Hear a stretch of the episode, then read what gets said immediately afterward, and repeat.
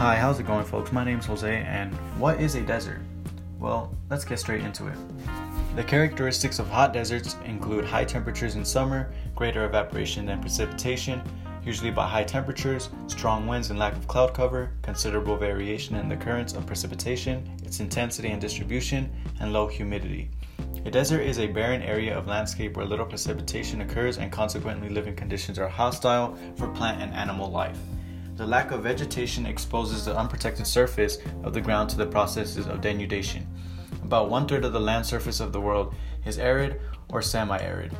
For the hot and dry desert, the four major North American deserts of this type are the Chihuahuan, Sonoran, Mojave, and Great Basin.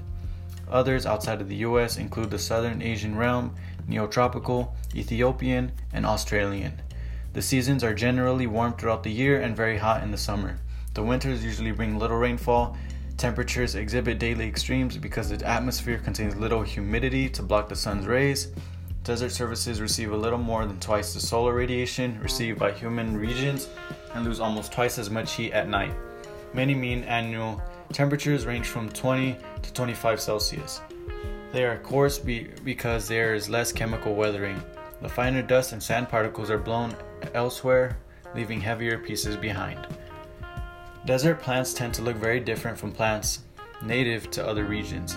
They are often swollen, spiny, and have tiny leaves that are rarely bright green. Their strange appearance is a result of their remarkable adaptations to the challenges of the desert climate. Aridity is the sole factor that defines a desert and is the primary limitation to which desert organisms must adapt. Desert plants have developed three main adaptive strategies succulence, drought tolerance, and drought avoidance. Each of these is a different but effective suite of adaptations for prospering under conditions that would kill plants from other regions. Succulent plants store water in fleshy leaves, stems, or roots. All cacti are succulents, as are such non cactus desert dwellers as agave, aloe, elephant trees, and many euphorbias. Several other adaptations are essential for the water storing habit to be effective. Drought tolerance or drought dormancy refers to a plant's ability to withstand desiccation without dying.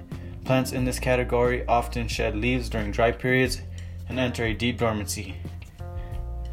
Most water loss is from transpiration through leaf surfaces, so dropping leaves conserves water in the stems.